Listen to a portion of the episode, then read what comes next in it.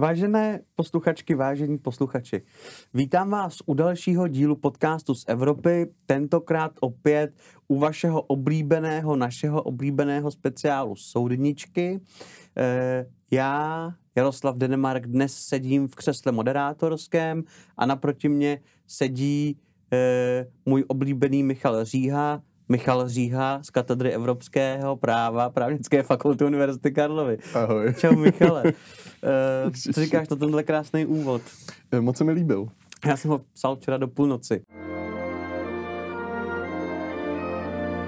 Těšil jsem se na tebe, těšil jsem se na tvé soudničky, co jsi pro nás dneska připravil krásného. Jsem koukal, že když se vešel do dveří studia, tak se sebou nes obří A3 uh, s grafy a propojkami a e, myšlenkovou mapou, tak co to je, prosím tě? E, tak ono to záleží, prostě některé ty rozhodnutí si potřebuje člověk spíš namalovat. Že? Znám, znám. My se dneska budeme dívat na rozhodnutí C573 lomeno 17, což je rozhodnutí soudního dvora z roku 2019, to znamená, je to trošku starší téma eh, bude, nebo název rozhodnutí, to populárně je Poplavsky 2, mm-hmm. což trošku jako ukazuje, že se ten případ bude trošku zase týkat Polska. Vy nás ale zásobujete, pane Karfík. Mm-hmm protože polská justice je prostě něco, co uh, dokáže vyprodukovat. To bude taková jako polská dekáda, teď asi to, to rozhodování soudního dvora. Jasně, uh, nicméně nebudou to takové ty klasické věci. My se dneska podíváme na otázku přednosti evropského práva, protože to mm-hmm. je mhm. něco, co prostě s evropským právem je dlouhodobě spojené. Uh, je to nějaký základní, skoro charakteristický rys evropského práva, ale uh, některé věci nejsou úplně vyjasněné a v tom rozhodnutí Poplavsky teda soudní dvůr trošku jako posunul svoji starší judikaturu a některé věci, které třeba asi najdeme i v některých jako učebnicích, tak trošku se zase posouvají jako jinam, než, než tam, kde bychom je jako běžně vnímali. Jo.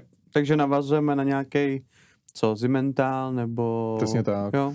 Jako v tomhle rozhodnutí dokonce soudní dvůr, přesto je to tak jako není časté, pracuje dokonce s rozhodnutím Kosta versus okay. ML, takže jako jdeme, jdeme skutečně jako na dřeň. Na dřeň, ke a, zdroji. přesně tak.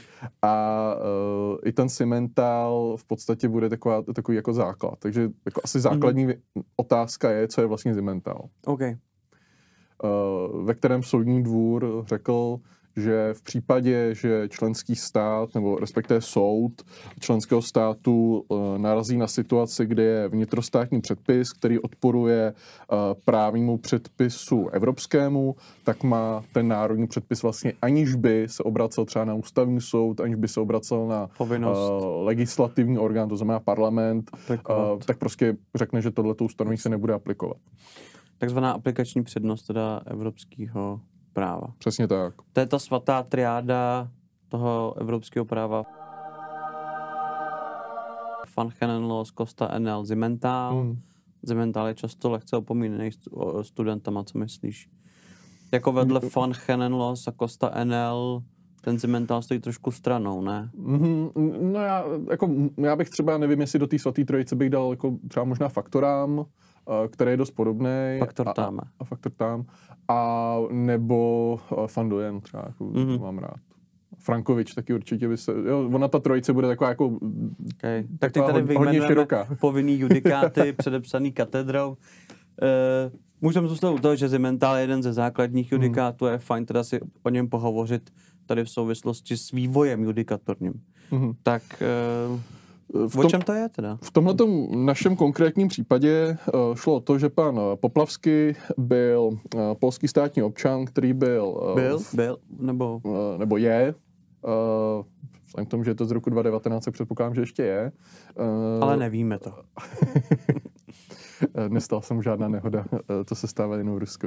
A každopádně pan Poplavský teda byl odsouzen v Pozna, poznaňským soudem eh, k trestu odnětí svobody mm-hmm. a on nicméně dlouhodobě žil v Nizozemsku a tak Polsko vlastně podalo vydalo vlastně evropský zatýkací rozkaz. Okay. Takže v době odsouzení byl v Holandsku. Byl v Holandsku, no a požádalo o jeho vydání, což vedlo teda k rozhodnutí Poplavsky 1. My jsme teda v tom pokračování, protože eh, tam nastalo hned několik problémů. Nizozemsko má právní úpravu v zákoně o justiční spolupráci, která říká, že v případě, že uh, se jedná o trest, uh, nepodmíněný trest odnětí svobody, mm-hmm. tak v případě nizozemských občanů Nizozemsko vlastně nevydá tu osobu svého státního občana do jiného členského státu, nebo eh, nevydá eh, státního občana jiného členského státu, pokud má trvalý pobyt na území Nizozemska. Jo, to znamená, v takovém případě ho nevydá v rámci evropského zatýkacího rozkazu. Uh, nicméně může ta osoba vykonat ten trest, který byl vydán v tom dožadujícím se státu, uh, v případě, že o to buď tak stanoví mezinárodní smlouva, hmm. anebo v případě, že ten stát o to požádá.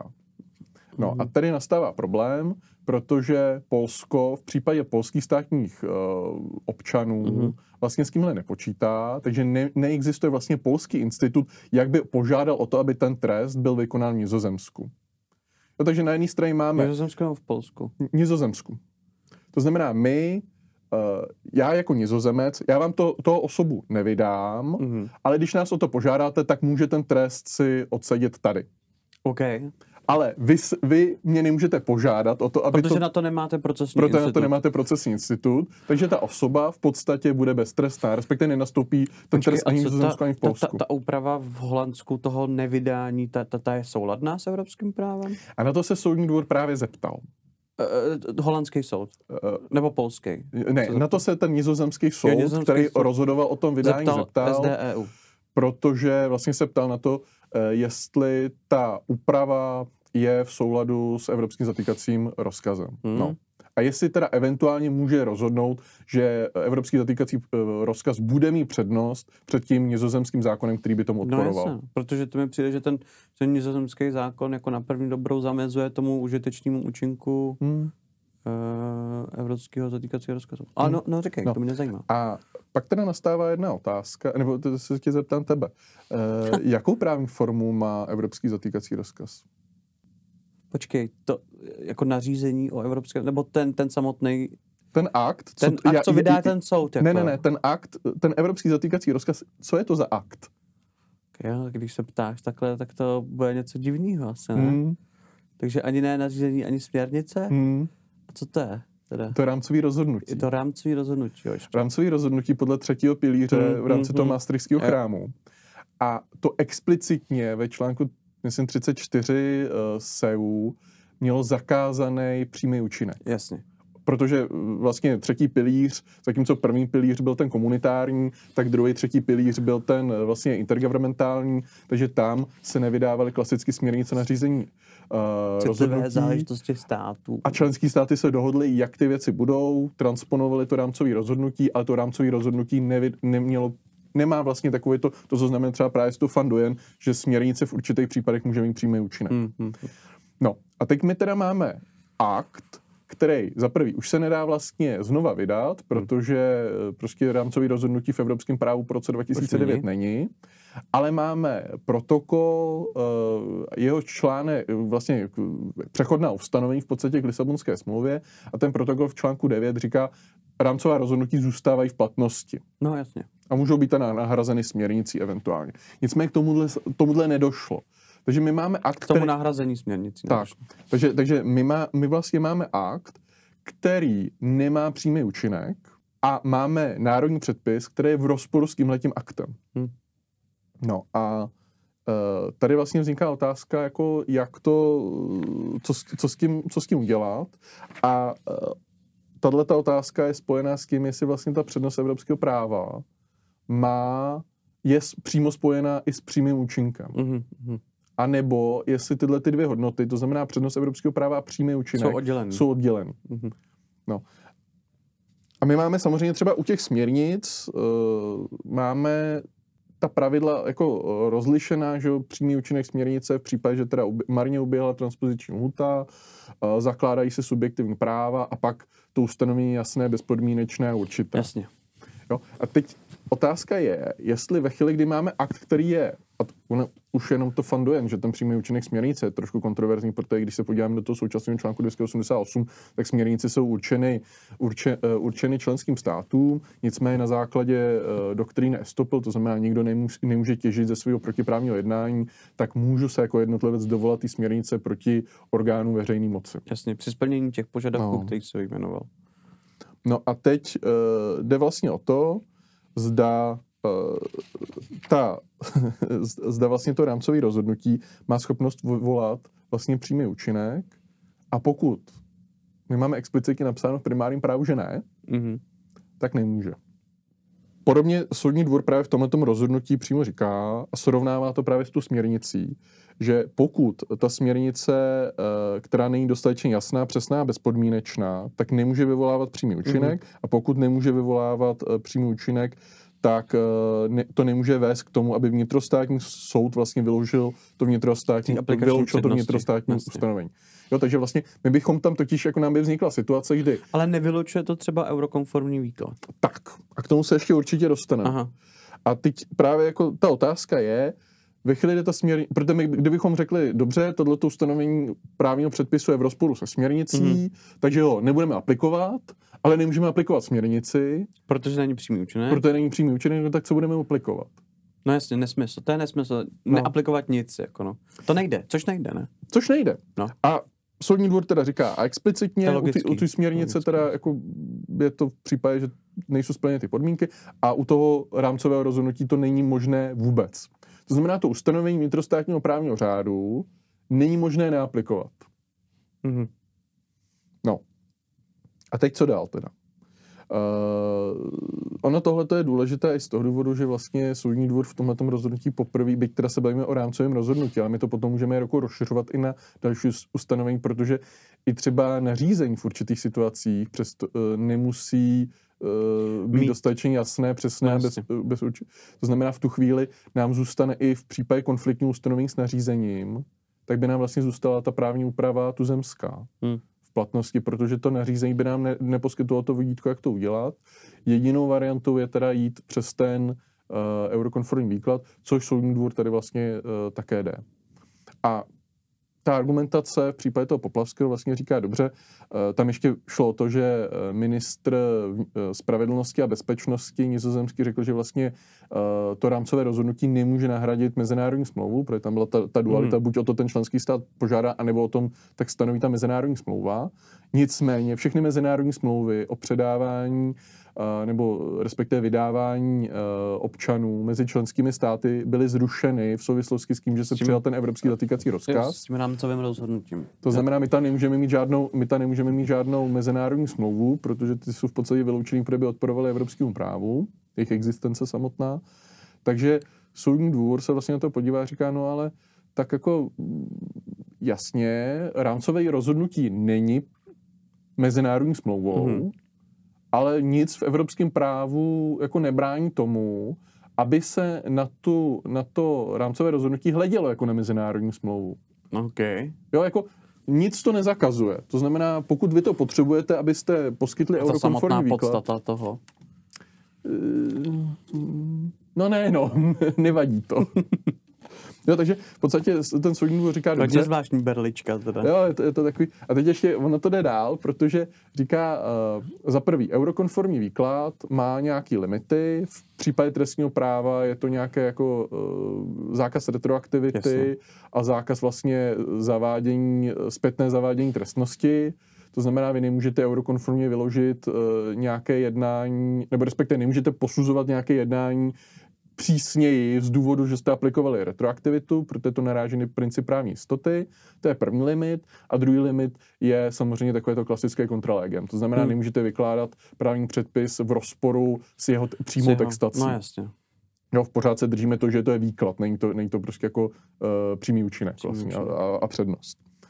No a pak teda soudní dvor jako přichází ještě s druhou věcí a říká, no to znamená ale, že ustálená judikatura pokud by ale uh, pokud by odporovala mm-hmm. eurokonformnímu výkladu, tak musí být změněná a národní soudy nejsou vázány rozhodnutím jejich nadřízených soudů, Který jdou proti tomu který by byly proti tomu eurokonformnímu výkladu. No, to za první. logicky teda, ale jako to.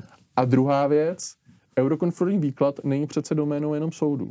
Ta je závazná i pro správní orgány, správní orgány včetně ministra spravedlnosti no, a bezpečnosti. To znamená, pokud on má dojem, že to sice není mezinárodní smlouva, ale on má a soud kvůli tomu, že ministr nemá to, tenhle ten dojem, by teda neaplikoval tenhle eurokonformní mm-hmm. výklad, tak by ten tak, tak, tak by vlastně ten ministr jednal v rozporu s, uh, v rozporu s evropským právem. Aha. Takže on musí to eurokonformně vyložit a nic v evropském právu nebrání, aby, aby to, to rámcové rozhodnutí bylo, bylo posuzováno za jako- mezinárodní jako... smlouvu. Takže tím pádem Polsko nemusí žádat o ten výkon toho trestu, protože vlastně ten, co je smyslem toho evropského zatýkacího rozkazu? Aby někdo z důvodu toho, že se přesune v rámci toho prostoru bez vnitřních hranic, unikl trestu. Neunikl. Uh, jo, aby neunikl. Jo, a tím, tím pádem, teda když on by vlastně se stal beztrestným z důvodu toho, že je v Nizozemsku a Nizozemsko nemůže vydat, hmm, hmm, hmm. No tak uh, to by bylo v rozporu s tím úmyslem a smyslem rámc, rámcové, rámcové, no. uh, to, toho rámcové rozhodnutí. Tady musíme posuzovat to rámcové rozhodnutí jako, jako mezinárodní smlouvu. smlouvu. Protože to je eurokonformní výklad. Tak, ale samozřejmě ten základ je, What? že to samotné ustanovení toho nizozemského právního předpisu je v rozporu s tím rámcovým rozhodnutím, akorát, že to rámcové rozhodnutí nemá přímý účinek. Ty už chápeš, proč jsem si to kreslil. Jo, chápu, no. To je hustý, no. Takže, OK, OK. Uh, to je konstrukce, kterou bych nečekal ani od soudního dvora Evropské unie, popravdě. A pozor, je to velký senát. Ještě k tomu, takže to je jako velký, velký, jako. Jo. Ty bláho. Eh, je třeba pravda, že generální, a tohle to je zase, jako jak poznáme zajímavý rozhodnutí, poznáme ho tak, že soudní dvůr se nedržel stanoviska generálního advokáta, mm-hmm. protože generální advokát v podstatě na to šel, a je několik rozhodnutí, kdy generální advokáti různí, ne jako jeden, jako argumentují pro to, aby při, přednost evropského práva a přímý účinek byly oddělené, aby se posuzovaly ty dvě kritéria uh, separátně protože vlastně generální advokát eh, byl ochoten i jít na to, že by vlastně ten eh, vnitrostátní předpis nebyl aplikovatelný a že by se vlastně, i když to rámcové rozhodnutí nemá přímý účinek, by mělo přednost. Že by mělo, ne, že by mělo přednost, ale že by v podstatě se nepoužil ten vnitrostátní předpis a soud, který by měl aplikovat, eh, který by měl aplikovat v podstatě to evropské právo, by najednou neměl, jako bylo by tam právní vákuum, to znamená, Jasně. musel by vlastně tu procesní úpravu si vytvořit, která, a vytvořil by si ji v podstatě na základě toho, že by... jako atrahoval jako z evropského práva. Do jako toho vnitrostátního. Jo? A... To mi přijde teda horší, než to, s čím přišel soudní dvůr Evropské mm, unie, popravdě. No, ale je to v podstatě jako rozhodnutí faktor tam. Jo, to, to, to, jako, je to v tomhle duchu. Já jako nejsem zastáncem toho, aby ta aplikační přednost byla oddělená od přímého účinku. Hmm. Protože eh, podle mě to pak vede právě k těmhle těm extrémně abstraktním řešením, jako naznačil teda ten, ten eh, generální advokát, ale hlavně to pak podle mě na ty vnitrostátní soudy přenáší až moc velkou v zásadě zákonodárnou pravomoc. Jako, hmm. Což je špatně, tam, tam už je to jakoby narušení dělby moci, podle mě. Eh, navíc eh, je to eh, ještě v oblasti trestního práva, to jsme se bavili třeba o tom rozhodnutí Táriko, kdy právě generální advokát teda jako argumentoval tím, že tady vlastně nejde o trestnost, nejde tedy o ukládání trestu, tedy hmm. jde spíš hmm. o to, jako kde se ten trest má vykonat. Takže ta retroaktivita jde stranou. No, prostě. je to, je to vlastně procesní ustanovení. Jasně, no. To znamená, nedochází ke zhoršení jeho postavení, což si teď asi jako můžeme tak jako uh, dát jako hádanku, jestli by si spíš chtěl sedět jako v polském vězení v Poznaní, nebo jako v nizozemském vězení v Amsterdamu. e, jako já odpověď znám, no. já asi žádný, ale dobře. no jasně, no. jo, takže samozřejmě asi, asi jako z pozice pana Poplavského bych říkal, no vy mě vlastně nemůžete, Polsko mě, o mě nemůže požádat, abych to seděl v Nizozemsku a vy mě nemůžete vydat, tak, tak Počkej. Jak, jak to teda dopadlo, to, to, to, to finální, co řekl Soudní dvor Evropské unie, je... Vyložte to eurokonformně a uh, berte to tak, že teda jako máte No a, že jasně. bude sedět v Nizozemsku. Bude sedět v Nizozemsku. Protože teda. prostě ten váš právní předpis říká. Teda, jako a v proč teda neřek? On, a v tomhle tom rozhodnutí teda soudní dvůr šel jako fakt, jako, jako rozpracoval si tu otázku týkající se, že musí poskytnout užitečnou odpověď. Ano. A skutečně jako vedlo to tak, měli byste, jako, jako, když, když se jako podíváme na tu poslední část toho rozsudku, tak soudní dvůr teda jde, měli byste to rozhodnout takhle a s těma argumentama byste to měli rozhodnout. Mm, jo. Jako, že, že, jak velmi často jako je zdrženlivý, že tohle si nemůžete posoudit. Že to nechává, jasně, no, Tak tady no, teda no. jako jde, a je to, je to třeba u té uh, první předběžné otázky, je to, je to třeba ta eurokonformita a ta ten přímý účinek každý tvoří třeba jednu třetinu a jednu třetinu je teda, jak byste to asi měli rozhodnout. Uh, Michale, promiň, ještě on, a to Polsko teda nemůže zažádat, eh, pokud teda vezmeme v potaz to, že uh, v rámci rozhodnutí o evropském zatýkacím rozkazu teda máme nahlížet v tomhle případě jako na mezinárodní smlouvu, tak Polsko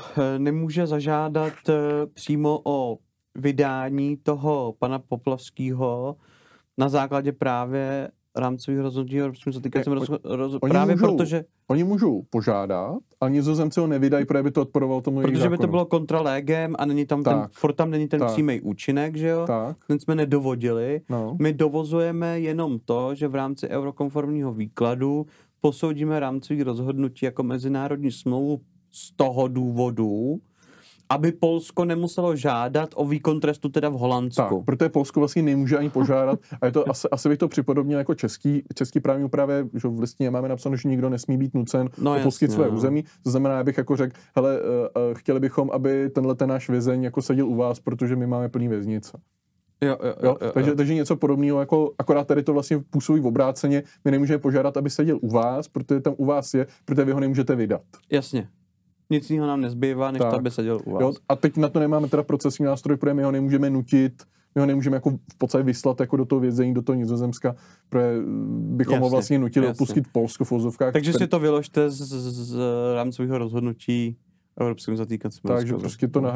protože to rámcový, rámcový rozhodnutí vlastně nahradilo mezinárodní smlouvu. Hmm, hmm, hmm, hmm.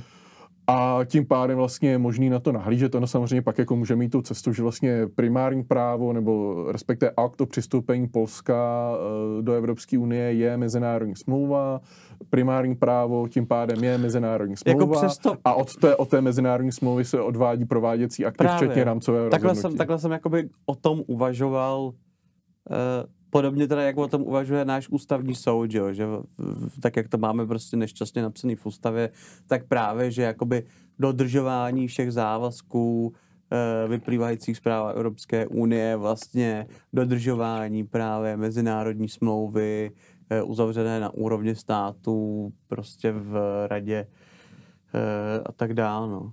Takže přes tohle jsem na to šel, ale taky jako mi to přijde takový chabý.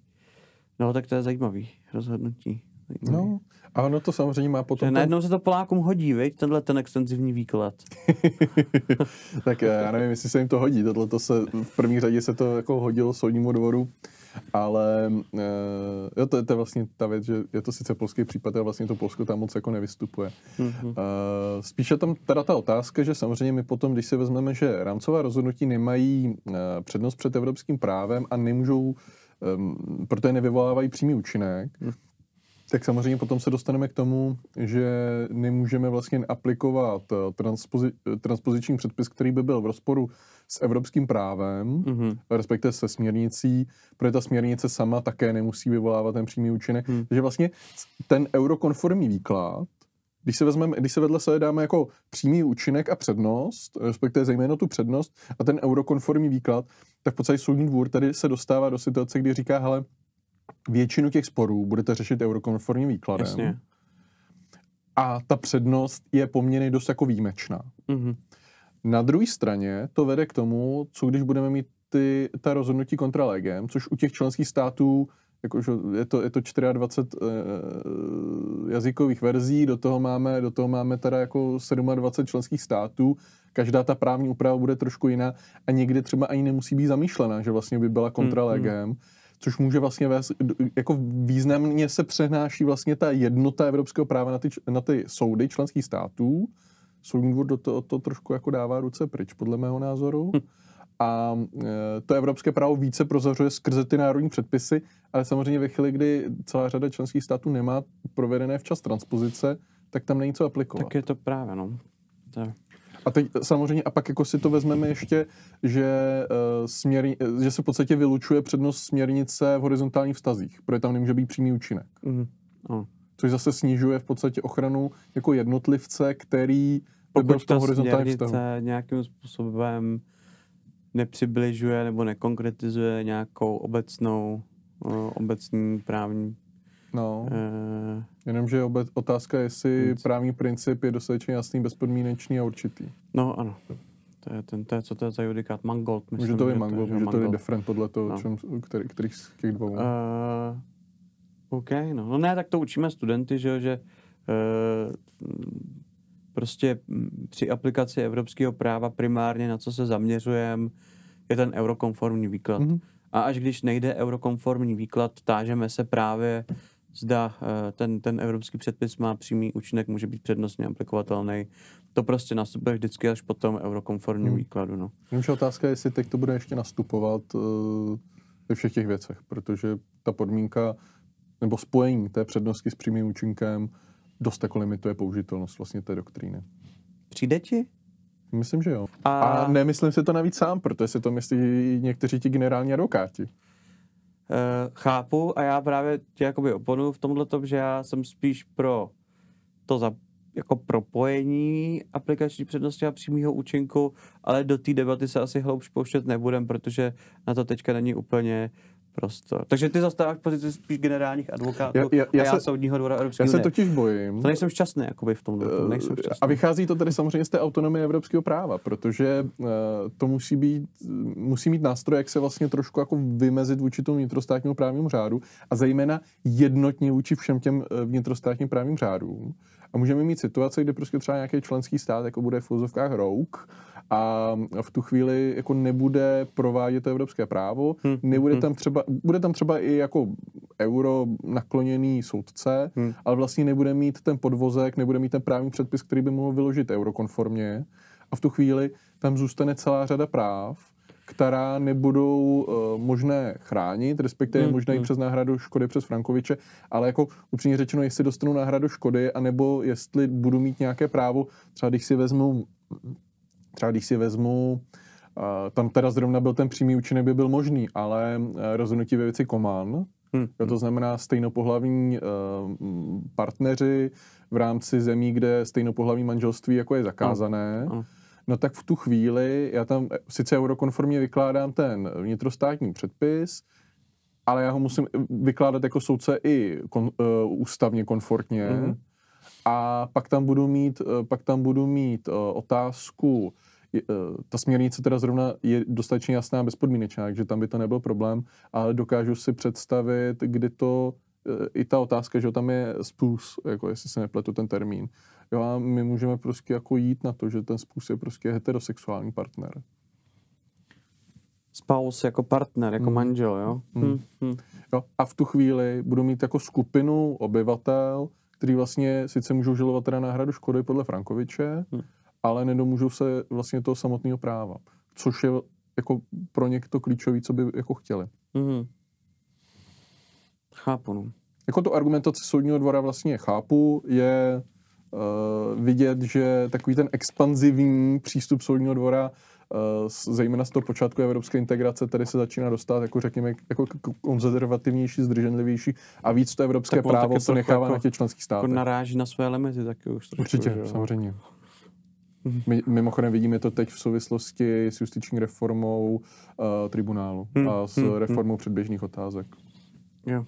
No to je zajímavé, to jsme říkali, že tribunál bude nově posuzovat předběžné otázky ve věcech, o kterých už dneska rozhoduje, jako je IP law, třeba. Soutěž a tak. Soutěž. Veřejný podpory. No. Uh, super, Michale, no tak uh, děkujeme, bylo to zajímavé, byla to zajímavá diskuze, líbilo se mi to.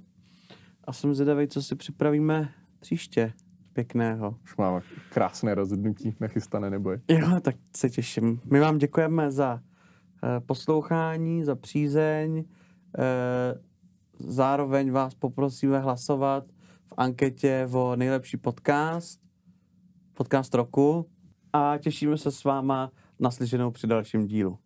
Čau Michale. Čau. Cink, cink, cink, dostali jste se na konec epizody a moc děkujeme za to, že jste nás poslouchali až do konce. Určitě nám dejte like, určitě nás odebírejte a budeme se na vás těšit při příštím díle. A pokud se vám díl líbil, pošlete nám zpětnou vazbu, pošlete nám to na e-mail z Evropy zavináč pošlete to svým známým, hoďte si to do storíčka na Instagramu, cokoliv. Budeme za to moc rádi, jak se to dostane co k největšímu množství lidí, které by to mohlo zajímat. Děkujeme, mějte se hezky.